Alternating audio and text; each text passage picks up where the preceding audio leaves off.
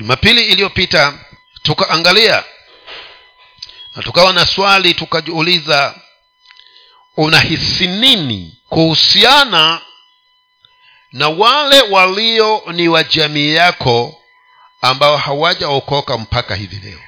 Unasikiaje? Paulo akasema ya kwamba ninasikia kuumia nasikia uchungu nasikia kusikitika na kama kungekuwa na huo uwezekano mimi nisihesabike katika huo ufalme ili kwamba hawa wote walio wa jamii yangu wakawezwe kuingia katika ufalme ningekuwa radhi. Sasa wewe na mimi tunasikiaje? Wakati tuna baba zetu tuna mama zetu tuna watoto wetu tuna wake zetu tuna waume wetu ambao hawajafikiriwa na neema hii ya wokovu wahisi nini katika maishani mwako. Hivyo ombi ambalo ninaomba ni kwamba usikose kila itwapo siku kuwataja watu hawa mbele za bwana ya kwamba mungu naomba ukaweze kugusa hawa walio wa jamaa zangu ili na wao wakaweze kufikiria neema hii ya wokovu.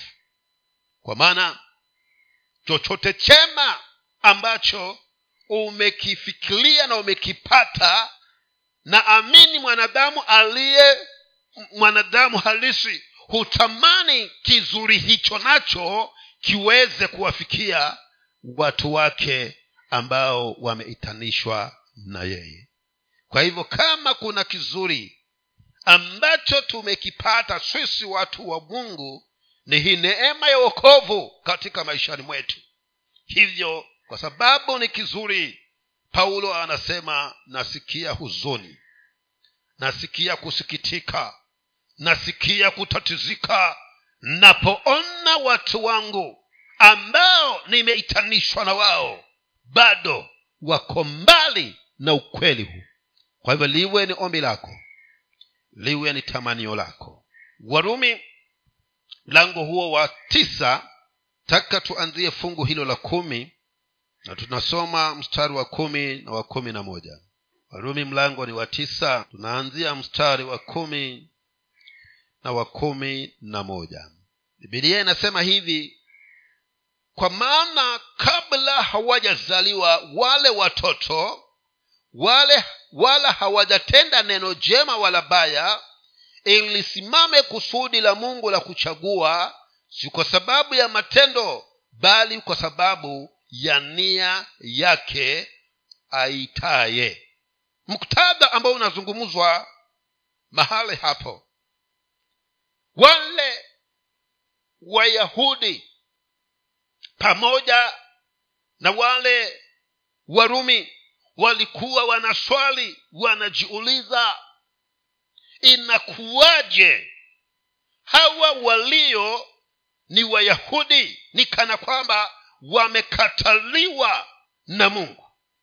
Ni kana kwamba mungu hajatimiliza ile ahadi aliyokuwa amewahidia ya kwamba nitaleta masihi ambaye kwao wao walikuwa wanaangalia mkombozi atakayekuja katika hali ya mwilini atakayekuja kupiga kampeni na kusema ya kwamba kuanzia sasa mimi ndiye mkombozi wenu na nitawakomboa kutokana na mamlaka na utawala huu wa warumi. Lakini paulo anawasisitizia ya kwamba huyo masihi ambaye muliahidiwa alikuja lakini shida iliyokuywa mahali hapo ni kwamba nyinyi mulitazamia mkombozi katika ulimwengu wa mwilini lakini mungu akaazimia kuleta mkombozi katika ulimwengu wa kiroho na kwa sababu walikuwa wanatarajia mkombozi atakayekuja kutumia silaha na kuwakomboa kutokana na mikatile ya warumi basi yesu alipokuja kutok, alipokuja katika mtazamo wasiokuwa wanamtazamia wakasema bado tunangojea aliyeahidiwa na bwana. Lakini ukweli wa mambo ni kwamba aliyeahidiwa alikuwa amekuja hasa mahali tulipopasoma pale panauliza hasa huyu mungu ambaye ni mungu aliye mwenye haki mungu aliye mwema mungu aliye anapenda kila mmoja. Imekuwaje anachagua huyu na kuacha huyu lakini paulo anawasisitizia ya kwamba chaguo analolifanya mungu halitokani na kile alichokifanya mwanadamu. Inatokana na yeye mwenyewe. Kwa nini? Kwa sababu watoto hawa watoto gani? Mtoto watoto hawa wanaozungumziwa esau na yakobo ndio wanaowazungumzia hapa watoto hawa ambao walikiwa katika tumbo la mamake. Hawa watu wakiwa katika tumbo la mama yao mungu akachagua yakobo na akamwacha nani esau. Hiyo haisemekani kwamba kuna udhalimu ama kunako yale mungu ambayo aliyatazama kati ya watu hawa wawili. Paulo anasema wakiwa huko ndani wakiwa hawajazaliwa hawajatenda zuri ama baya chaguo hili tunaloliona hapa ni chaguo ambalo limehusiana na mungu yeye mwenyewe. Mwanadamu hakuwa na changizo yoyote. Kwa maana esau alikuwa hajazaliwa yakobo hajazaliwa hakuna aliye mzuri na hakuna aliye mbaya. Kwa hivyo hili lilikuwa ni kusudi lake yeye bwana kwa maana palipo na wawili lazima mmoja achaguliwe. Kama ni mmoja ni atumike kwa ajili ya kusudi lolote liwalo lile kwa hivyo hili chaguo hili halikuunganishwa na matendo ya mwanadamu lakini kutokana na ukuu wake yeye mungu mwenyewe. Ndio maana anawaambia waisraeli ya kwamba mungu bado amesalia kuwa mungu mwenye haki na mungu asiye na upendeleo. Kamana walikuwa wamefanya nini? Wote walikuwa wako tumboni mwa mama yao.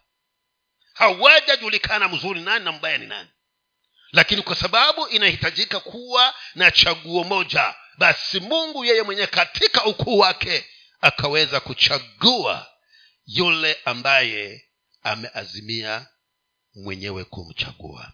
Mstari wa kumi na mbili na wa kumi na tatu. Kumi na mbili na kumi na tatu.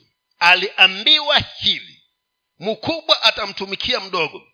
Kama ilivyoandikwa nimempenda yakobo bali esau nimemchukia tunaweza kuchukua hatua ya ziada hapa. Kuangalia ule ukuu wa mungu katika maishani mwetu sisi wanadamu. Mungu anajua mwisho kabla ya mwanzo. Na mungu akawa anafahamu ya kwamba hawa watu wawili kila mmoja ingawaje yuko katika tumbo la mamake kila mmoja ana chaguo alilolifanya. Na mungu atatembea na yule tu ambaye amechagua kutembea na yeye na kutimiliza matakwa ya bwana. Pili mungu hatashurutisha mtu. Ndio maana akaangalia hawa wawili. Huyu mmoja ana uwezekano wa kutembea kama ninavyotaka na huyu mwingine atakuwa kaidi atachagua kinyume na matakwa yangu kwa sababu ni mungu anayeelewa hata kabla haujaumbwa. Akamwambia yeremia kabla haujaumbwa mimi nilikuita. Kwa hivyo kabla hawa watu hawajatoka alijua esau atakuwa mtu aina gani na yakobo atakuwa ni mtu aina gani ndio maana akaazimia ya kwamba sasa wakutembea na mimi kulingana na kusudi tamanio la moyo wake hapa anayetaka kutembea na mimi ni yakobo. Kwa hivyo huyu mdogo ataweza kutumikiwa na huyu ambaye moyo wake haunielekei mimi. Kwa hivyo mungu anafanya kazi si kulingana na kile ambacho amechagua lakini kulingana na chaguo uliolichagua wewe pia. Kwa sababu ukimchagua mungu atatembea na wewe. Na usipomchagua bwana hatakushurutisha. Ndio maana tuko katika dunia hii muji huu wa kilifi sisi tumeokoka na kuna wengi hawajaokoka na mungu hatumii kiboko hashurutishi. Kwa maana amempatia mwanadamu uhuru wa kuchagua atakechagua kutembea katika matakwa na mapenzi yake basi yeye bwana atatembea na yeye. Na atakayechagua kuwa mkaidi vivyo hivyo atamwacha kila mmoja achukue ama enende katika njia yake ndio akatambua kati ya hawa wawili mataifa haya mawili yaliyo ndani ya tumbo hili la rabeka mataifa haya taifa moja naona moyo wake utanielekea mimi na lingine litakuwa kinyume na mimi. Kwa hivyo akachagua kutembea na yule ambaye yuko tayari kuenda na yeye. Hata na wewe nawe pia.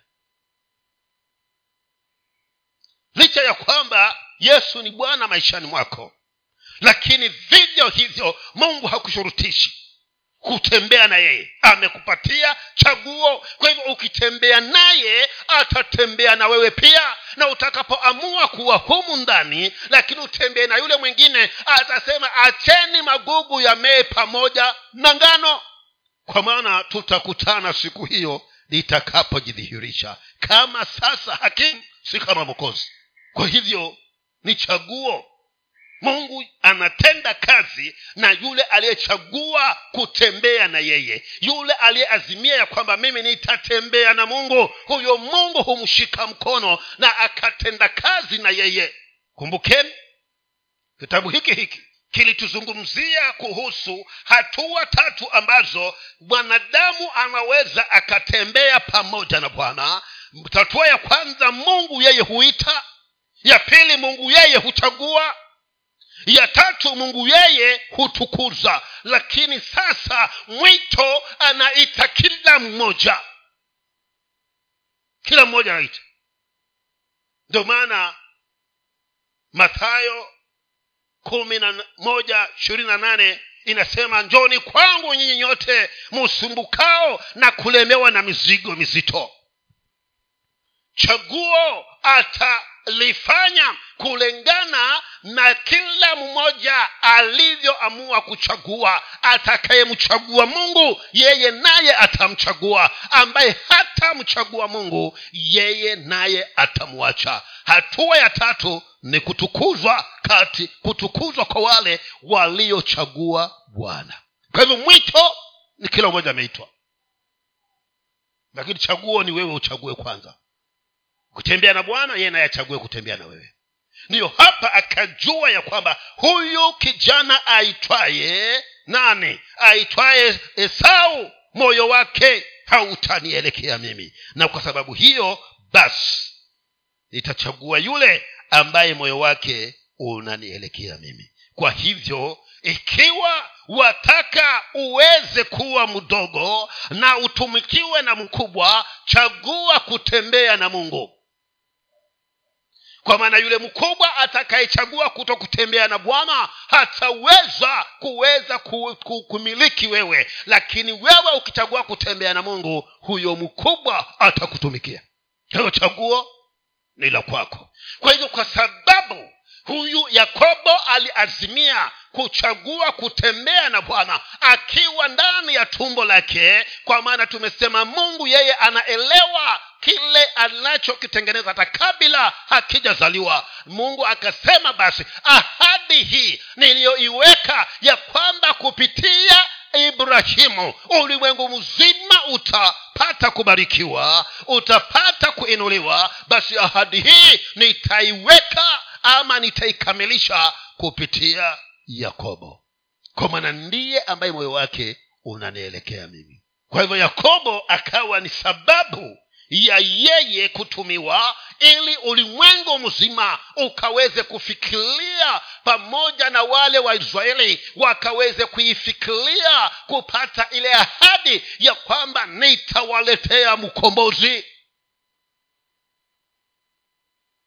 Hivyo mkombozi akakuja kupitia mu, kupitia mustari wa nane wa yakobo aliyechagua kutembea na mungu akiwa katika tumbo la mamake.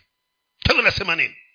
Nasema ya kwamba ninaweza niwe hapa ndani ya nyumba ya bwana na kila siku ya ibada inapatikana tena vivyo hivyo nikakose kumwona mungu. Kwa sababu mungu wa mbinguni haangalii nje anaangalia moyoni. Haangalii nje. Anaangalia moyo. Moyo huu umenielekea mimi. Kwa hivyo ndio pale paulo anasema ya kwamba uchaguzi wa mungu hauna tashwishi yoyote na hauunganishi na chochote mwanadamu alichochangia. Kwa maana hawa walikuwa hawajafanya zuri ama baya. Kwa hivyo mungu bado hana upendeleo. Kwa hivyo wewe umechagua nini? Umechagua kutembea na mungu? Ama umechagua kutembea mbali na mungu? Ingawaje uko hapa katika ushirika huu. Ndugu zangu neno hili la mungu linanena wazi. Ya kwamba heri yule ambaye hakuijua kweli na aende kombo. Huyo hata kama atapata ghadhabu lakini itakuwa na heri kuliko mimi na wewe tulioketi chini ya miguu ya mitume na walimu wa manabii pamoja na wachungaji. Ukaielewa hii kweli tena uende kinyume na hiyo kweli ghadhabu yako itakuwa kuu sana. Na sisi nasi walimu itakuwa kuu zaidi. Sababu tumeambiwa kwamba ole wenu nyi walimu kwa maana ghadhabu yenu itakuwa kuu zaidi kwa hivyo kadri ninavyojitetea na kujilinda mimi na kuomba mpendwa nawe jitetee na ujilinde. Ili ukaweze kuingia katika furaha ya bwana wako. Mnaona ile methali yesu aliyopeana pale? Ya wale watu watatu watumishi watatu. Wa tano mbili na yule wamoja yule wamoja alikuwa amefanyaje? Kuna lolote alikuwa amelifanya kosa pale?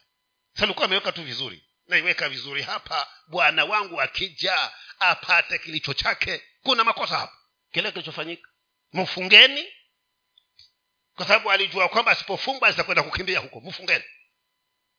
Mumutupe huko nje kuliko na kilio na kusaga meno kwa kosa la nini? Kwamba yeye nafasi alikuwa nayo ya kuzalisha ya kutembea pamoja na bwana wake na matamanio ya bwana wake lakini akachagua kuto kutembea na yeye. Leo hii uko humu lakini hauko pamoja na sisi. Haya pia usiwe pamoja na sisi kwa sababu sisi nasi ni wanadamu tunaweza kwenda kukumbwa. Lakini uwe pamoja na mungu. Kwa maana mungu hauwezi ukitembea na mungu hauwezi ukajikwaa ndio paulo akamwambia wale wa korintho na waambia hivi nifateni mimi kama navyomfata kristo. Na mkifika huko mbele nikiwa nimepiga kona na kristo nina kivyake fateni kristo. Msinifate mimi. Kwa hivyo chaguo unalo wewe. Mungu kabla hajachagua huwa wewe ushachagua ndiyo achague na yeye kwa hivyo esau akawa amechagua ya kwamba sitatembea kulingana na masharti na mkururo huu ambao baba yangu isaka anaupetekeleza anaufuatilia. Naye yakobo ndani ya moyo wake akawa na moyo wa kuvunjika ya kwamba mimi nitaenenda kulingana na mungu na mungu atakavyonielekeza kupitia kwa mama yangu. Lakini je isaka alitaka esau awe na mabaya. Hakutaka hivyo. Na angetaka hivyo angesema basi mlete jakobo njoo nje kubariki. Lakini alitaka esau aweze kutembea na baraka zake ambazo chanzo chake ni ibrahimu na chanzo cha baraka za ibrahimu ni mungu. Lakini kwa sababu chaguo aliyokuwa amelichagua esau ikamsababisha mungu achague mdogo kuliko kuchagua yule mkubwa. Ndio ninasema hivi ya kwamba huko tunakoenda kunakosemekana mbinguni. Wapendwa utaenda kushangaa. Yule aliyekuwa anaonekana kwamba siku wa kuingia ataingia na yule akibishop asiingie.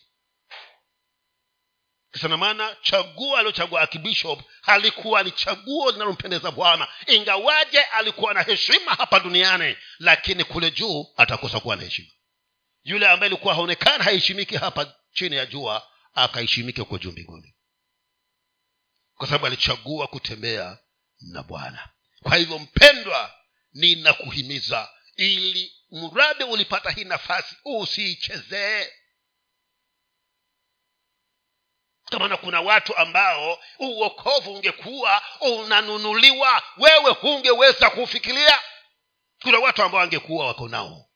Lakini wako wapi? Wako wapi? Wanatafuta kura lakini hawatafuti ufalme.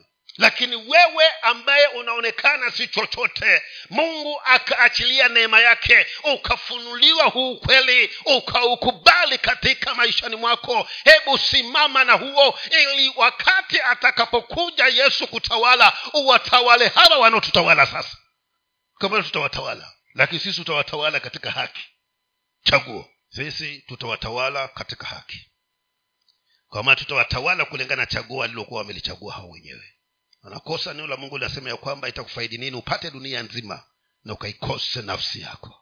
Chaguo. Mstari wa kumi na nne. Tuseme nini basi? Kuna udhalimu kwa mungu? Hasha. Paulo anajiuliza. Je tuseme nini? Mungu ni mdhalimu? Hapana anasema hapana mungu hawezi kuwa mdhalimu. Na hawezi kuwa mdhalimu kwa sababu alipoletewa eliabu huyu samueli samueli akasema kweli huyu ndiye masa, masihi wa bwana kwa maana alikuwa ni jamaa la miraba minne kitonze anakuwa na viazi ume lakini mungu akasema ya kwamba si angalii kama mwanadamu anavyoangalia naangalia moyo. Ni kweli anafaa nje lakini moyo wake hakunichagua mimi. Ni naye ambaye moyo wake unatafuta moyo wangu. Chaguo.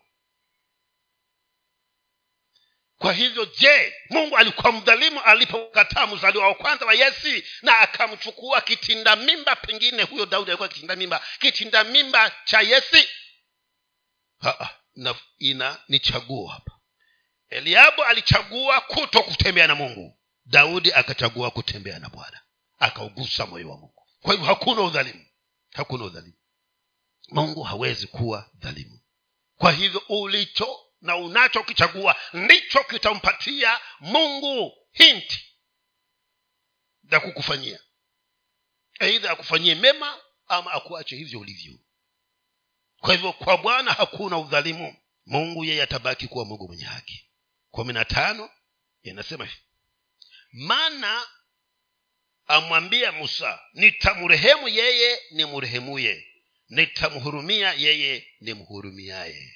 Atakaye nitakaye mrehemu nitamrehemu. Nitakayemhurumia nitamhurumia. Lakini kabla ya hayo yote anaangalia huyu ambaye mimi ni mrehemu moyo wake unaelekea nani huyu ambaye nimhurumie moyo wake unamwelekea nani?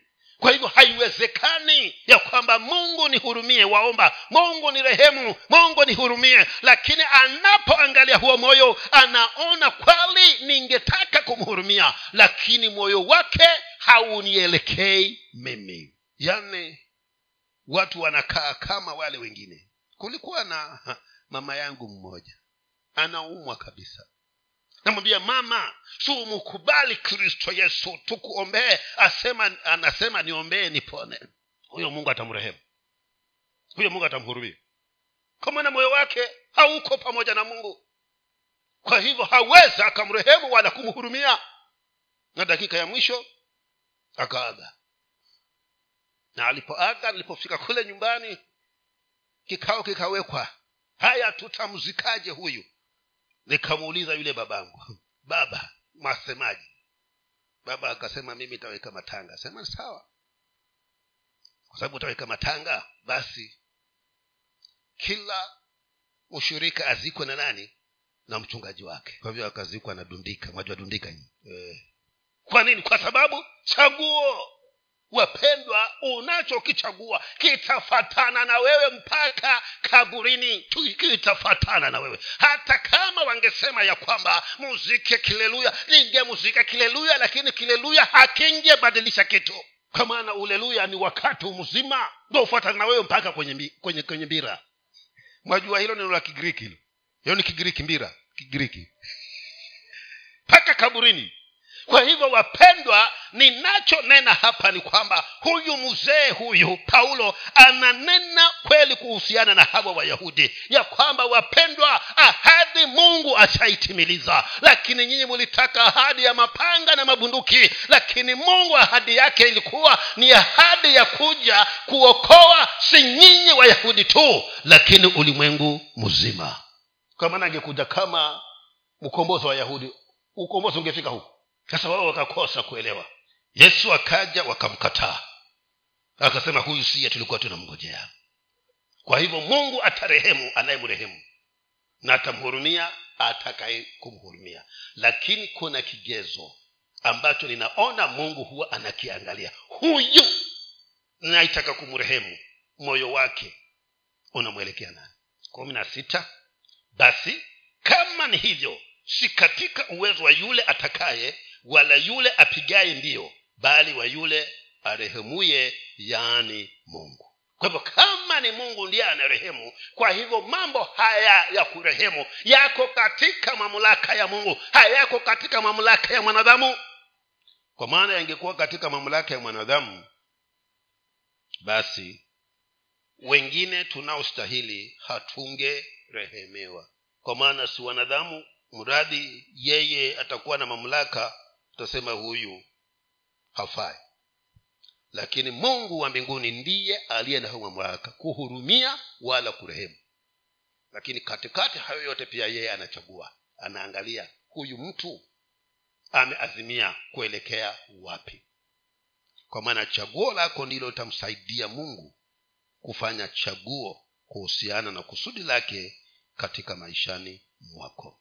kumi na saba kwa maana maandiko yasema juu ya farao ya kwamba nilikusimamisha kwa kusudi hili ili nionyeshe nguvu zangu kwako jina langu likatukuzwe katika nchi yote. Ni kumi na sita hiyo.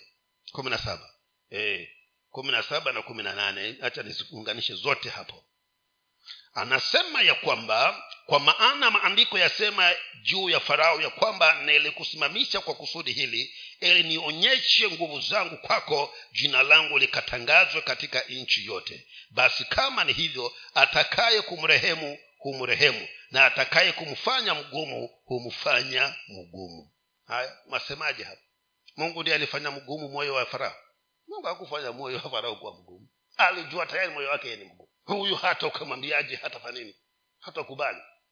Aende tu musa amwambie musa mwende tu musa aende akamwambie farao e, mungu wa mbinguni ameniambia kwamba waache hao ende zake. Tayari alijua moyo wa huyu mtu ni mgumu mkaidi. Hasa huyo huyo mkaidi ndiyo akamtumia ili kwamba adhihirishe ukuu wake hapa chini ya jua. Tayari alikuwa mkaidi. Farao tayari moyo wake ulikuwa ni mgumu kwa hivyo moyo huo ulio mgumu ukasababishwa sasa kuzidi kuwa mgumu kwa lile neno la mungu ya kwamba mungu ameniambia uwaache asema mungu nani?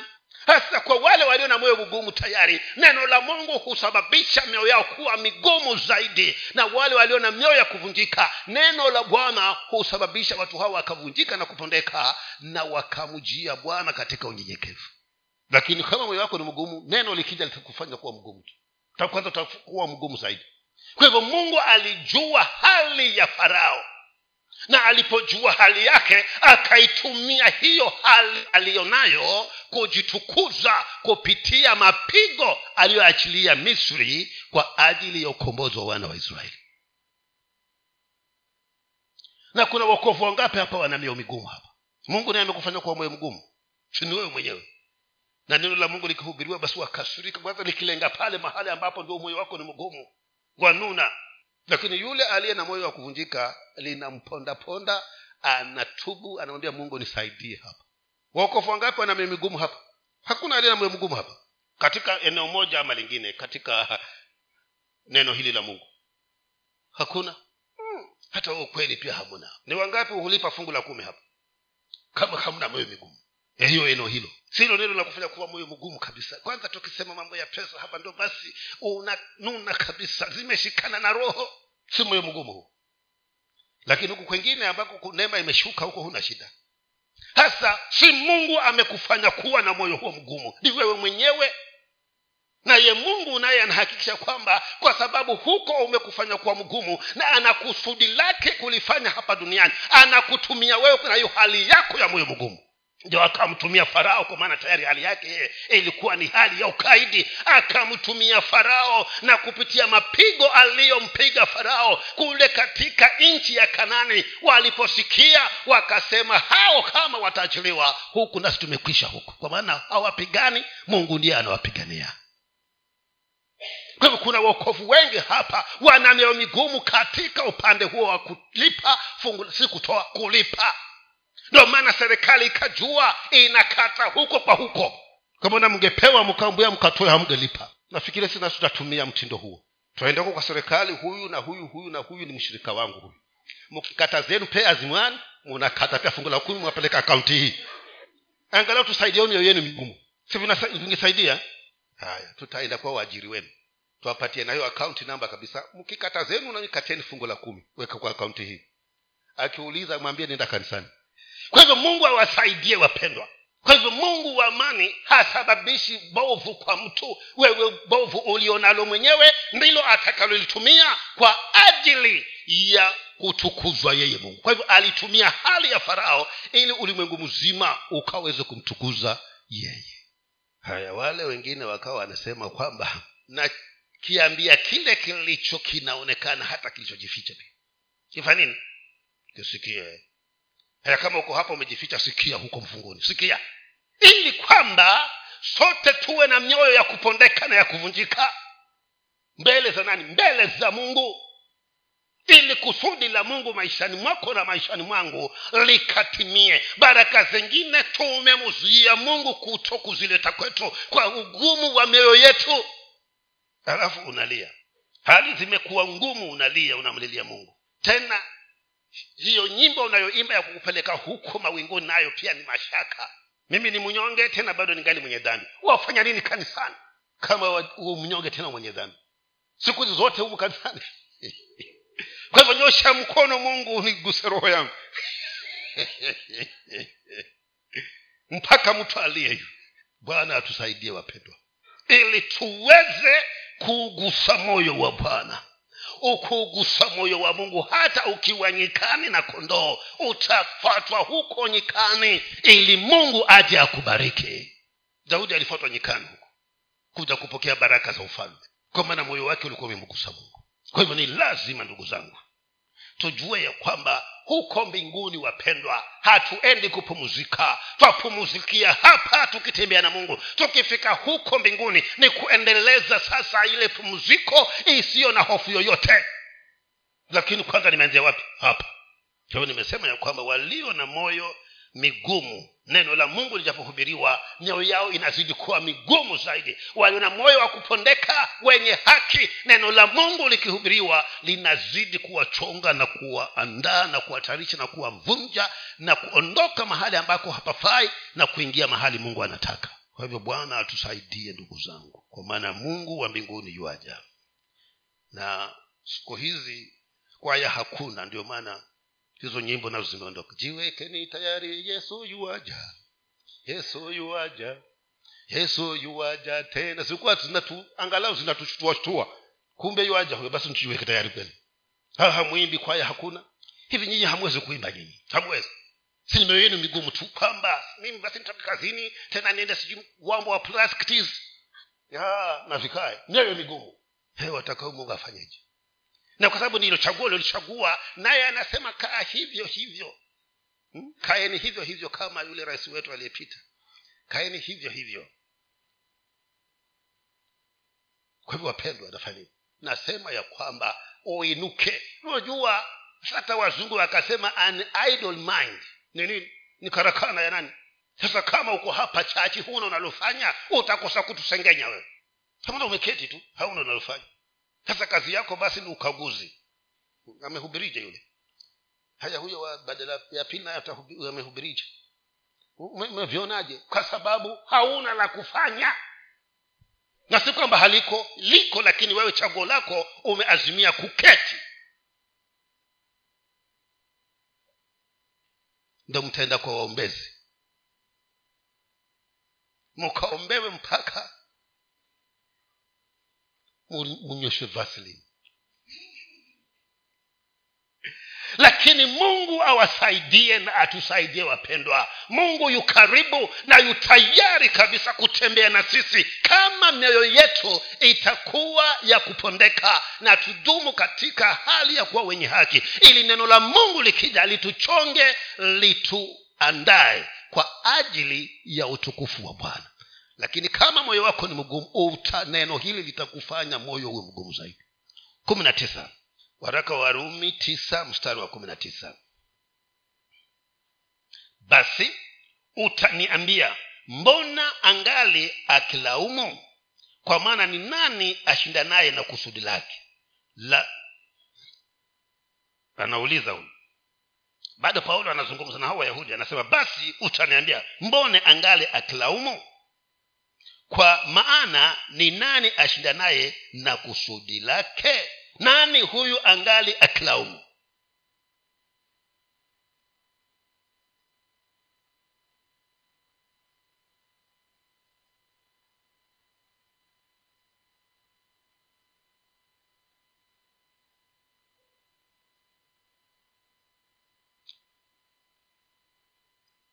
anayelaumu nani ni mungu. Analaumu hawa ambao amefanya kila anavyoweza angalau wamrudie lakini bado ame watu hawa wameng'ang'ana na ya mambo yao wenyewe. Sasa kinachomfanya mungu awaachilie wang'ang'ana mambo yao wenyewe ni lile chaguo aliloliweka ndani ya mwanadamu tangu katika shamba ya edeni. Ya kwamba mti huu usiule na ukila hakika utafanya nini? Utakufa. Kwa hivyo akamwachia chaguo pamoja na nina matokeo ya kuchagua kuto kumtii mungu. Ndio maana mungu naye akatumia shingo ngumu zile za wana, za wana wa israeli katika nyakati za yesu kristo. Akatumia shingo hizo ngumu alizokuwa nazo za kusababisha kusudi lake liweze kutendeka. La nani? La yesu kusulubishwa msalabani akatumia hao hao. Mafarisayo waandishi makuhani. Kwa sababu ya ugumu wa shingo zao wakaamua ya kwamba huyu sasa atatutatiza. Sisi tulikuwa tunangoja mkombozi atakayekuja kukomboa kutokana na warumi. Huyu anayoyanena haya hayaambatani na matarajio yetu. Tumuue tuendelee kungojea tunayemngojea lakini kumbe kadri wanavyofanya hivyo kuwa shingo ngumu ndivyo wanatimiliza kusudi la mungu la kwamba huyu aliandikiwa afe msalabani kwa ukombozi wa wanadamu wote. Kwa hivyo shingo yako ngumu mungu huitumia pia. Kwa ajili ya utukufu wake yeye mwenyewe.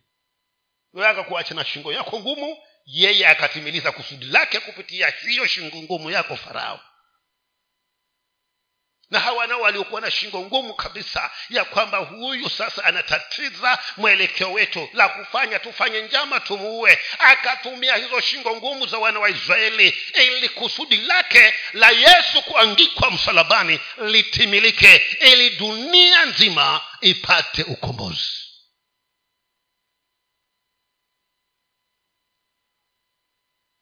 Kwa hivyo mnaona hivyo kwamba mungu yeye tamanio lake ni kwamba utembee pamoja na yeye. Lakini ukichagua kuwa mkaidi atakutumia kuwa ukaidi wako kutimiliza kusudi lake. Kwa hivyo heri utembee na mungu. Na kama atatumia mkaidi atumie mkaidi mwingine lakini usiwe ni wewe. Hivyo akawatumia hawa wayahudi wakaidi. Na kupitia wao sisi tukapata wokovu wao shauri yao kama wataenda wapi? Hayo ni shauri yao lakini sisi tunashukuru kwa sababu ya ugumu wa shingo zao na ukaidi wa mioyo yao angalau uokovu umetufikia. Haya wewe nawe ambaye ulifiliwa nawe umekufikia tena hivi unaochezea kana kwamba mumeagana na huyo yesu kwamba anakujalini ujipake matope alafu kama anakaribia ukajiochi na damu yake. Muliagana anasema anaja kama mwivi. Anakuja kama mwivi. Kwa hivyo kama ni kuosha nguo zako zioshwe kila siku na damu ya nani? Ya mwanakondoo ziwe safi. Damu ikishika nguo yako nyeupe watafuta jiki. Lakini hiyo damu inapokuja kwetu sisi inatutakasa. Lakini si ya kondoo ni damu ya nani? Ya yesu kristo. Kwa hivyo ombi langu ni kwamba bwana akusaidie na mimi anisaidie ndugu zangu. Kwa maana hivi sasa wapendwa mbinguni kumetayarika kumesalia tukipenga kipigwe yesu aje.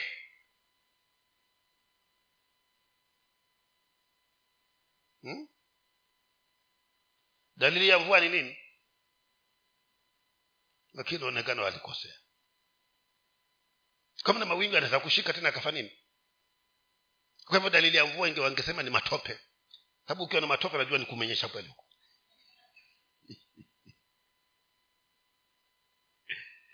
sasa dalili wapendwa munaziona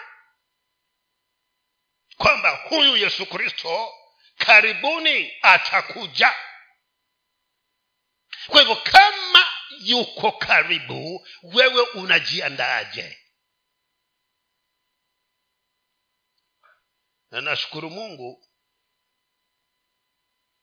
ya kwamba angalau yule ambaye atakuwa hajakuwa tayari hata kusumba wewe uliye tayari. Hata kama mmelala pamoja. Atavumbuluka tu akiangalia. Ah, huyu mwenzangu amendapi ah, pengine amela kujisaidia mpaka kung'are. Akifika pengine huko chooni basi ameanguka huko akifika huko chooni hakuna mtu. Akipiga simu basi huku mimi naona mwenzangu sijui amepotea tangu usiku asema hata huku wangu pia naye amepotea. Sasa wakipiga simu kama mbili tatu tano hivi wanaanza kung'amua ela si huyu yesu amekuja kunyakua hawa watu kwa sababu ungekuwa macho ungemtatiza we ungemwona anaruka na wewe unaona haviwezekani ukamshika hilo shati.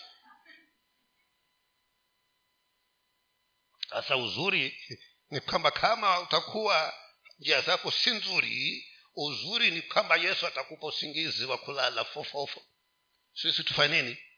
Tuhepe.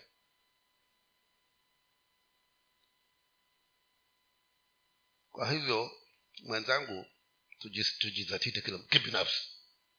Hii haina kwamba huyo alikuwa mume wangu. Kila mmoja haina ilikuwa mke wangu. Kila mmoja kibinafsi. Ndio anasema wawili watakuwa pamoja mmoja atachukuliwa mmoja atafanya nini? Ah, mi sitaki kuachwa lakini ili kwamba nisiachwe basi nina jukumu la kutembea kulingana na makusudi na malengo ya huyu bwana. Kwa maana liwe liwalo wapendwa kama mungu amesema atakuja kuja atakuja. Hivyo hawa wayahudi wajamaa wakawa wanaulizana sasa inakuwaje? Huyu mungu kweli? Hili kusudi limefanyika? Mbone wengi sana wamemtakataa huyu yesu kristo paulo anawambia kwamba mungu hakuwa anazungumzia kuhusu taifa la israeli kulingana na nani? Na mkombozi. Kuhusu nani? Kuhusu wazao wa ibrahimu walio ni warithi wa imani ya ibrahimu. Si warithi walio katika ile mkururu wa kuzaliwa kimwili. Kwa hivyo aliyekuwa mwisraeli ambaye ni mzao wa ibrahimu kiimani alimkubali kristo yesu. Lakini wale waliokuwa ni waisraeli uzao katika mwili wakamkataa. Na tuko hapa waokovu wengi hapa ambao tu wazao wa ibrahimu. Lakini tusipokuwa wazao wa ibrahimu kiimani tutamkataa kanisani. Tutamkataa tukiwa kanisani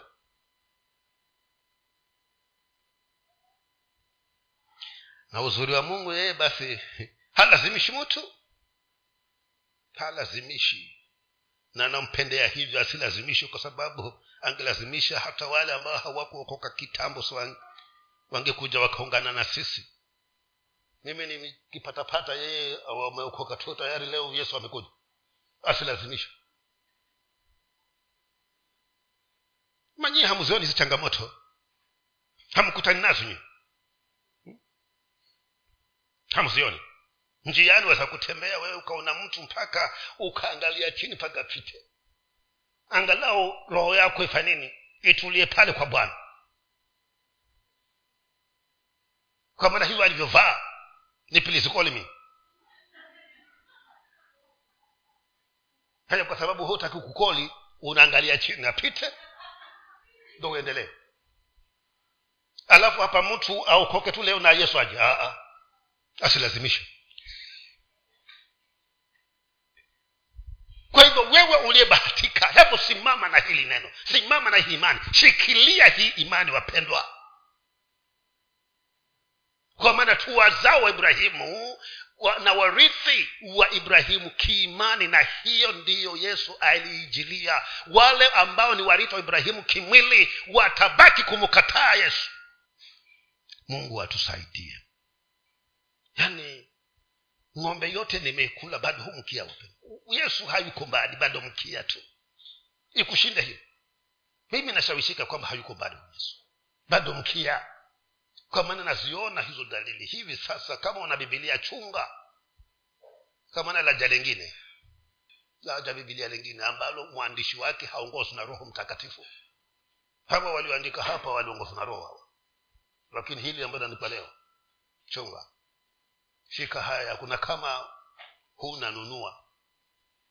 Na kama una moja nunua ya kuu angalau uwe na matatu. Mungu baba mungu mwana mungu.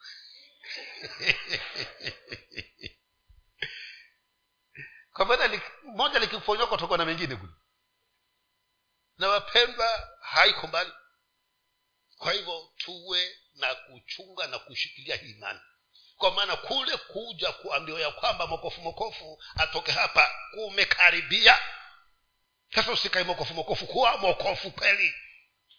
Kana mokofu mokofu ndo watakaotoka kuwa mokofu ambaye umesema ya kwamba liwe liwalo nitatembea na mungu. Ishirini na moja. Au mfinyanzi je hana amri juu ya udongo? Kwa fungu moja la udongo kuumba chombo kimoja kiwe cha heshima na kimoja kiwe hakina heshima? Bado anazungumzia esau na nani? Na yakobo. Kwa maana ye mungu ndiye mfunyanzi wa hao watu wawili mndani je hana haki ya kuumba kimoja cha kuoshewa mikono na kingine cha kutekea najua nyinyi siku hizi za leo nyinyi hamjui mambo ya ufinyanzi. Sisi ndo tunajua wakati ambapo tulikuwa maji tunayateka kwa chungu cha udongo. Na zamani kukawa kuna vyombo kule vina vyote vimetengenezwa na udongo lakini kimoja kina heshima kingine hakina heshima kwa maana wengine walikuwa hawali pingi. Najua pingi nyinyi. Kwa hivyo sisi tukawa tunatengenezewa chombo chetu likuwa tunaitwa lwiga lwiga. Hilo ni lwa pingi hulo unajua pingi hawa panya wa msituni.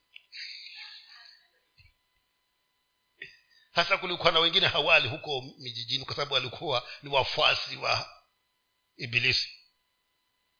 Wafuasi wa ibilisi hawali pingi. Sasa sisi ambao tulikuwa wala twatengenezewa chombo chetu hicho hakina heshima katika macho yao na huyo ni mfinyanzi wa kawaida. Huyu mungu je? Na wapendwa kama kuna mboga zilizotamu hizo wapendwa ni tamu. Zimepita kuku hizo. Na kama wataka kuonja niambie hivi sasa nikienda chonyi utakutamu barabarani. Nikuletee. Ziko tamu. Siku nyingine niwaletea hawa ndugu zangu hawa jamaa zangu hawa. Wengine wakasema mpaka gani wengine wakaswaga sema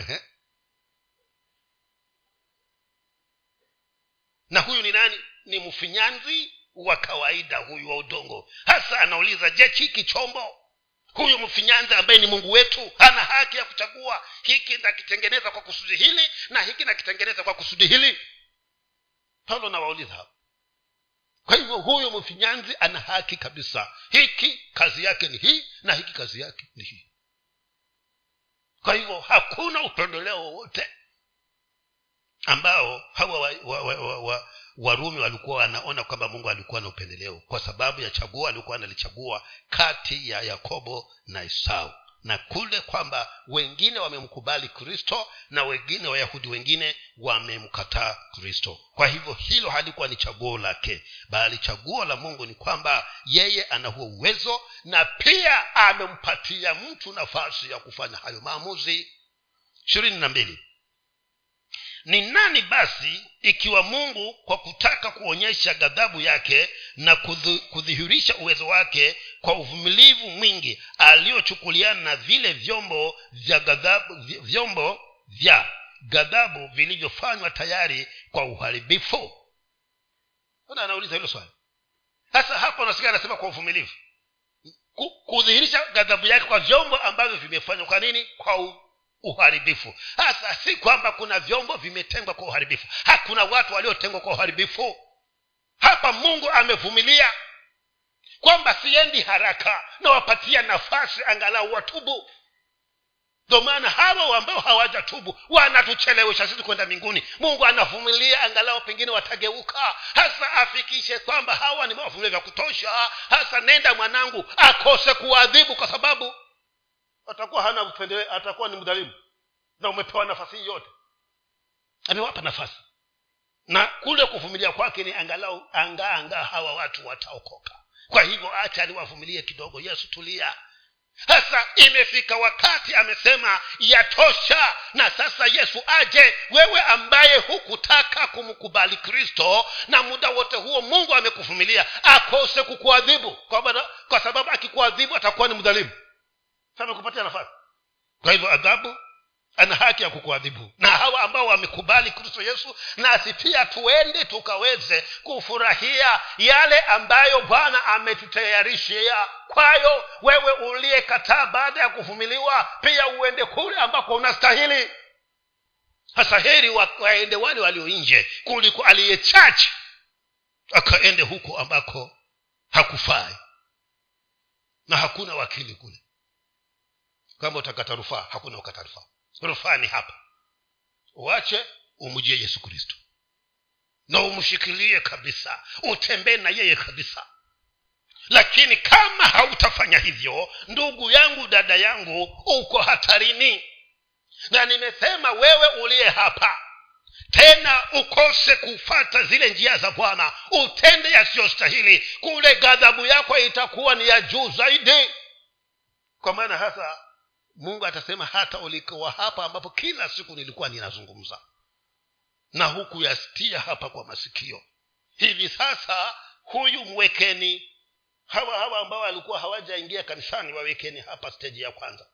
Lakini hawa ambao walikuwa kanisani na wakawa na mioyo migumu wawekeni steji ya tatu. Na nashukuru mungu.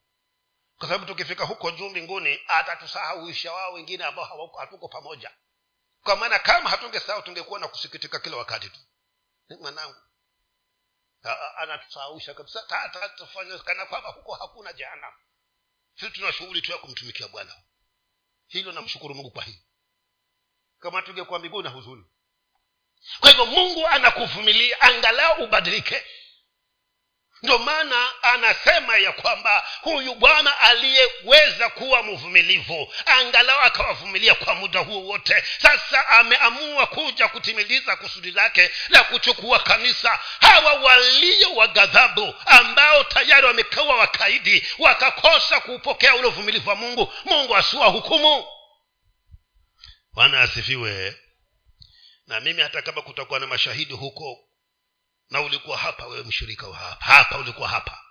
Alafu huo na kiherehere huko ulikopelekwa kwa sababu hukusikia. Basi naweza kuwa shahidi asema mii nitakuwa shahidi. Nilitoka jasho kule nikumwambia huyu. Kama kutakuwa na mashahidi. Lakini nimesema hakuna rufaa huko. Kiamuliwa kimeamuliwa. Hivyo hapa. Najiteteaje? Kwa kutembea kulingana na makusudi ya mungu. Kutenda yale yanayompendeza bwana. Ili kama ninaondoka hapa utoke na tabasamu. Hawa wauguzi ndio wanajua hawa. Hata ukitaka kumuuliza fulani aliendaje? Sema huyo. Kwa sababu kama anaondoka anamwangalia huyu ndugu huyu hicho anachokiona huyu hakimpendezi. Ndio kama wasumbua sana ja kudunga sindano. Ufe, ufe sasa wataka kuenda na mwenzako kwa sababu unakwenda siku kudunga sindano utulie. Lakini yule ambaye anaenda kuzuri atashangaa huyu mbona anacheka? Ndipo akitahamake akimgusa hayuko. Silikuwa anacheka sasa hivi. Piga simali yake nzuri kabisa. Kumbe ndilikuwa anaenda hivi. Anaona pale anapoingia asema sasa mashaka baibai naenda kwa bwana. Kwa hivyo ndugu zangu nimefika mstari wa ngapi? Kwa hivyo nimeusoma ishirini na mbili. Haya tutakomea huo. Jumapili ijao tutaanza ishirini na tatu lakini kibagizo ni mungu anakuvumilia. Na kwa nini ananivumilia? Ili angalau nigeuke. Lakini akichoka na kunivumilia anakuja kutuchukua. Atakapokuja kuchukua nikiwa nilikuwa mkaidhi ghadhabu ile niliyojitakia nitakumbana nayo. Nitafanya nini? Nitakumbana nayo kwa hivyo ninakuhimiza ndugu yangu kama ni bwana abaki kuwa bwana. Kwa maana dunia hii ni kama chatu. Mwajua chatu hii? Ana rangi nzuri sana. Lakini ukiwa karibu naye nakumeza. Sasa ndiyo dunia ilivyo. Ndiyo hata kama wapendwa ni ujitetee usimame uangalie kando. Apite huyo piliskoli fanya. Apite alafu fanini ndo uendelee. Wajitetea angalau mbingu fanini upate mbingu. Jambo la kushangaza nyinyi mko hapa katika wokovu wapendwa lakini huyo roho haneni. Hmm? roho hazungumzi na nyinyi. Unapovaa hilo rinda lako roho hazungumzi nawe. Nakwambia mama dada hili rinda hili. Halifanani na watu wakuokoka ah, mungu haangalii nje anaangalia roho. Huko nje kama kumeoza hata huko ndani kuna nini kumeoza hivyo hivyo. Kwa maana anasemaje? Anasema kwamba kinachomnajisi mutu si hichi cha nje ni cha wapi? Kimtokacho. Kavaka penseli basi kisha waja kanisani. Hmm? vipenseli waja chache. Oh, mungu akusaidie.